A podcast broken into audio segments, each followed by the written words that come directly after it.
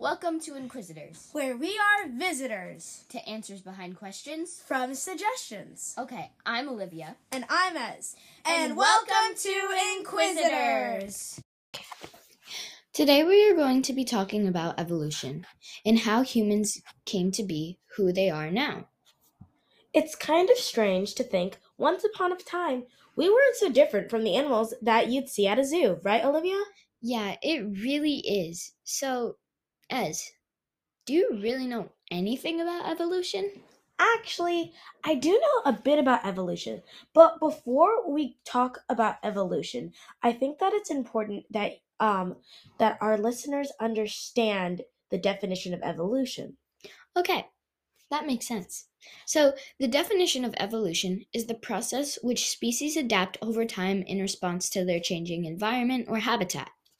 Exactly. It's kind of amazing how Homo sapiens, which is the name for the species of humans that we are, did this. Not only were they bipedal, which means walking on two legs, but they also outlasted the rest of their species. It's so weird.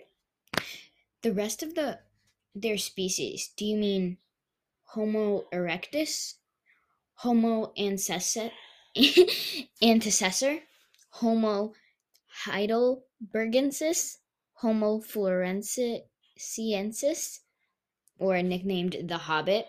Because they were short. Oh, really? Yeah. Homo neandr- neanderthalis and Homo naledi. Yep. Wouldn't it be amazing if we could just talk to like those other species of like quote unquote humans right now? I mean, we'd have to thank them for like figuring out how to make fire and tools or figure out how to hunt because if we didn't have that, we'd probably be nowhere today. We wouldn't even have houses. You're right. A lot of people hear Homo, if you're hearing Homo neanderthals, you might have heard the Neanderthals before, which is probably what you is the nickname for Homo neanderthals. We pro- would definitely not be here without them. For example, Homo erectus is the reason that we have fire. And and it would be such it's such a shame that we outlasted all of them. Do you have any idea why we at, we outlasted all of them? I'm at least 99.9% sure that there's no that there's no one left who is a different species who is fully a different species of human. Was it our cave paintings or our art or our knack for stories? Was it because of our teamwork? Were we cannibals? It's it's got to be one of those because I can't like think of another reason we could outlast them. Well, it's a little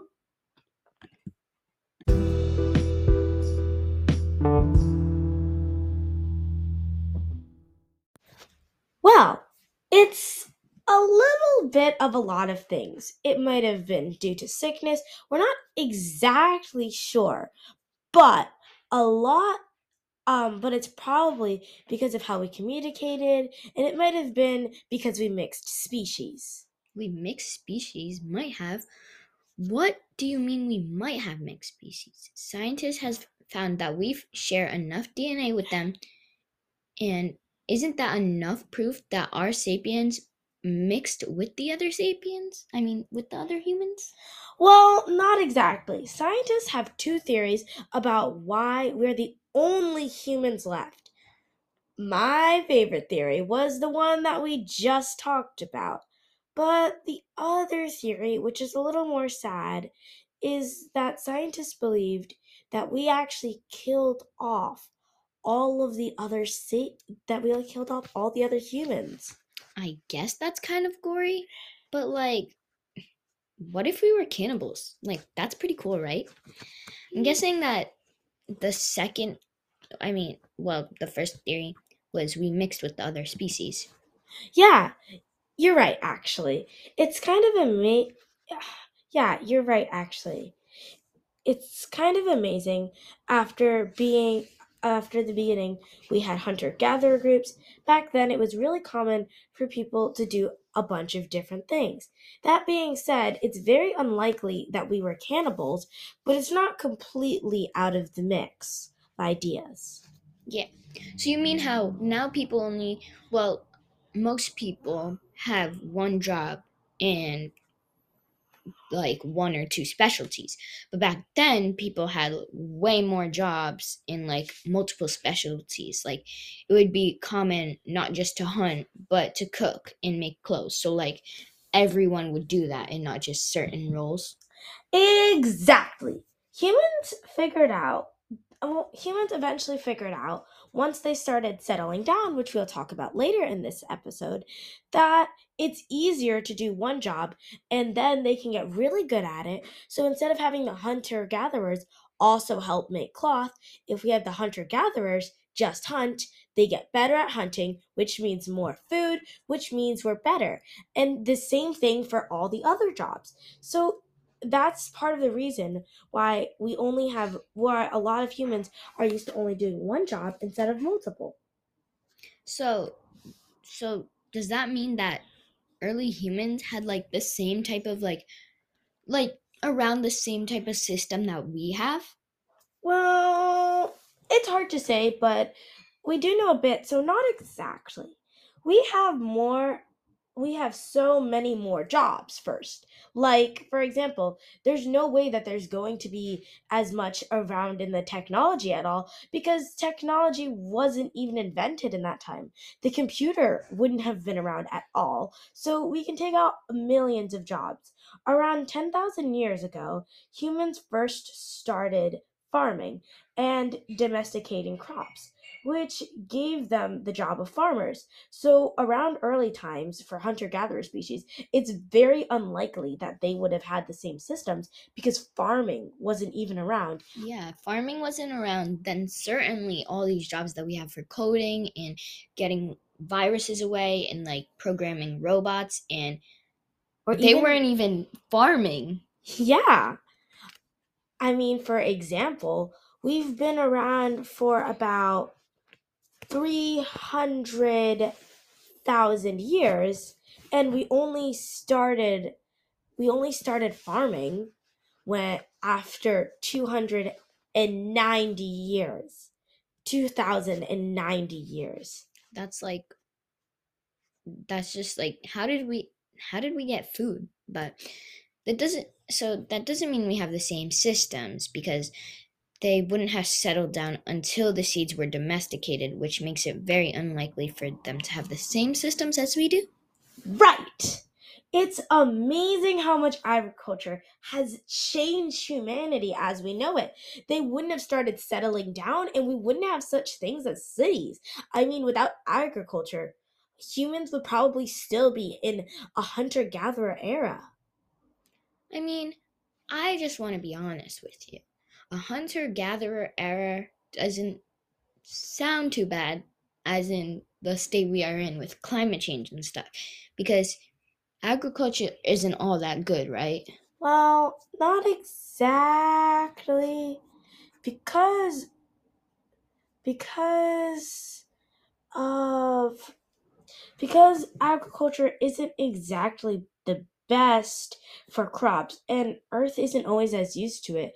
And the amount of time that we spend planting and putting in seeds it's very hard for our it's very hard for earth for the amount of time and pesticides and all that type of stuff back then they had a reason to have kids, right?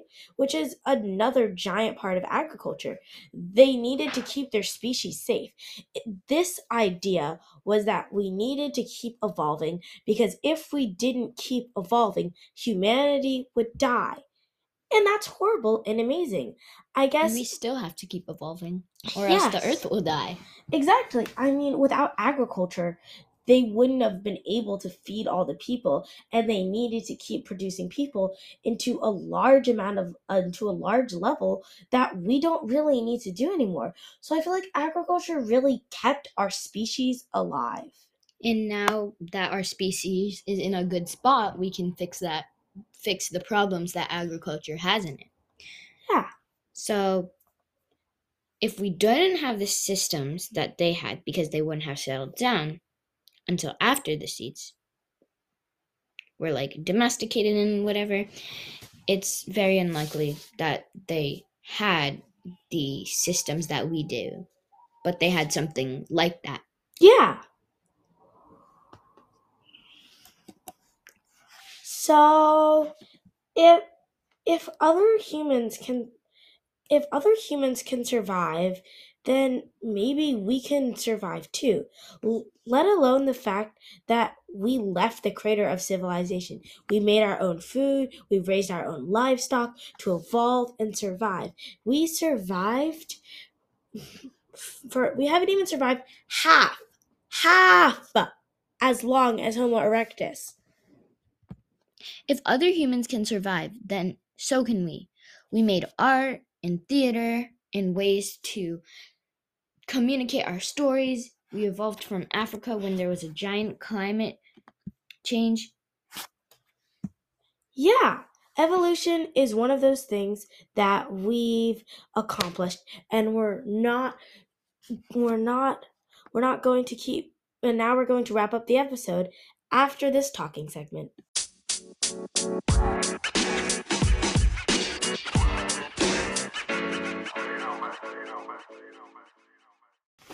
Okay, so me and Ez have picked animals to talk about and like say like how they evolved.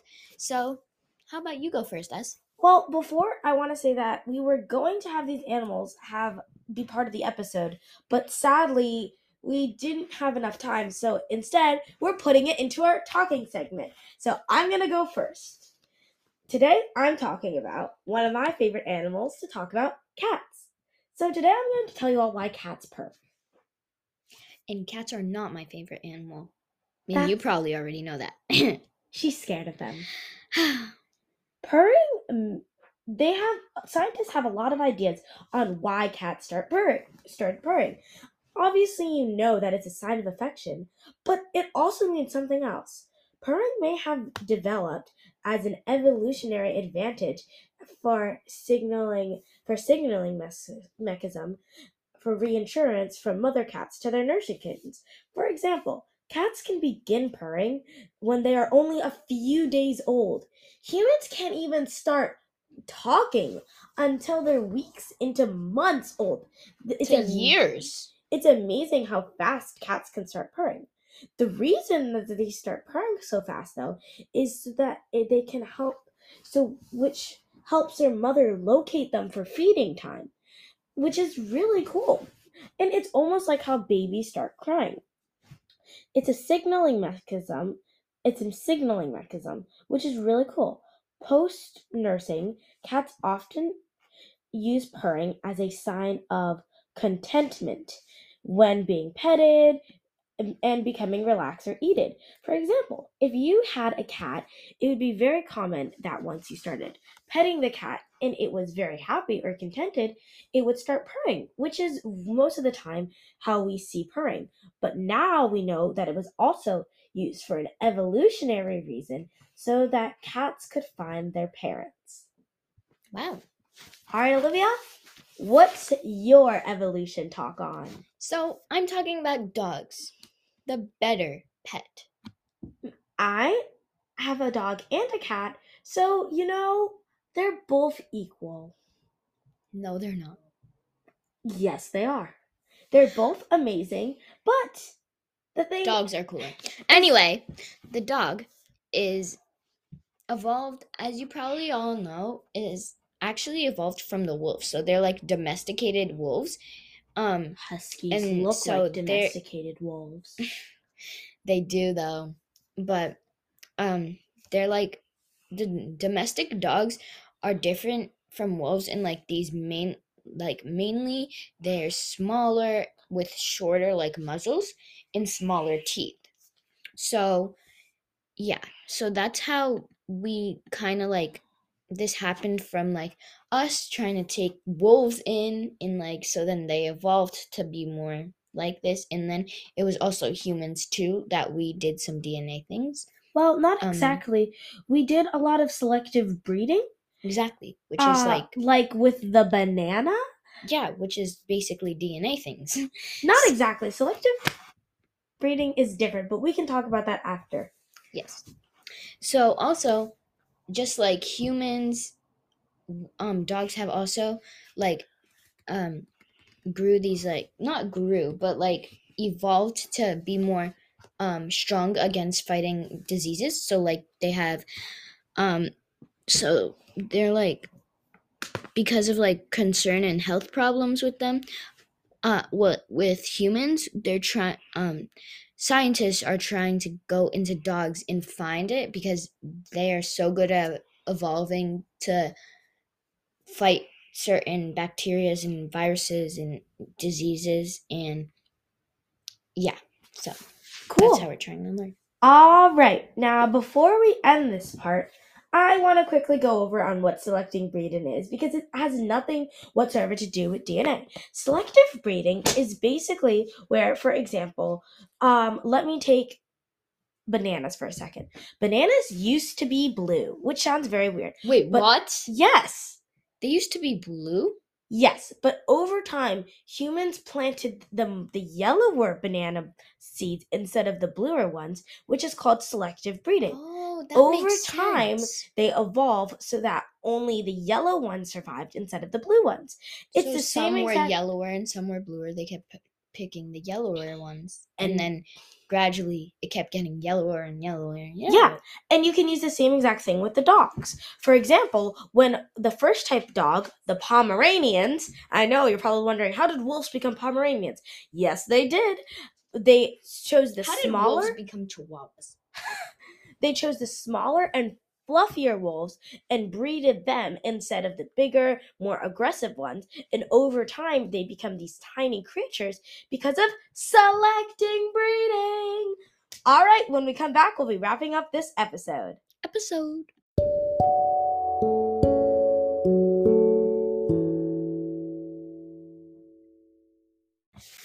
So maybe as long as everything stays well, we could evolve again and maybe even have other species of Homo sapiens or humans one Maybe. day. Maybe we definitely wouldn't be around. It takes thousands of years for animals to evolve, and they would need a reason.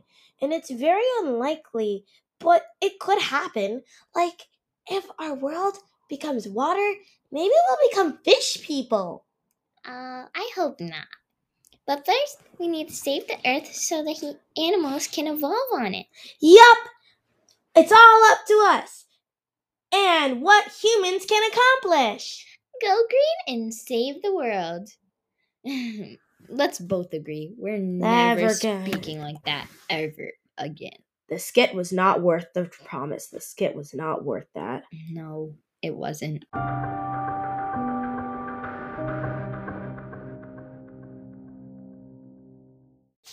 This episode was written by Ez! And edited by Olivia. Thanks for listening to Inquisitors. Where we are visitors, To answer behind questions. and if you have a suggestion, send it to suggestinquisitors at gmail.com. Email it now! Make sure you come back in two weeks for the next episode. Thanks for being inquisitors with us. This has been Inquisitors. Y'all.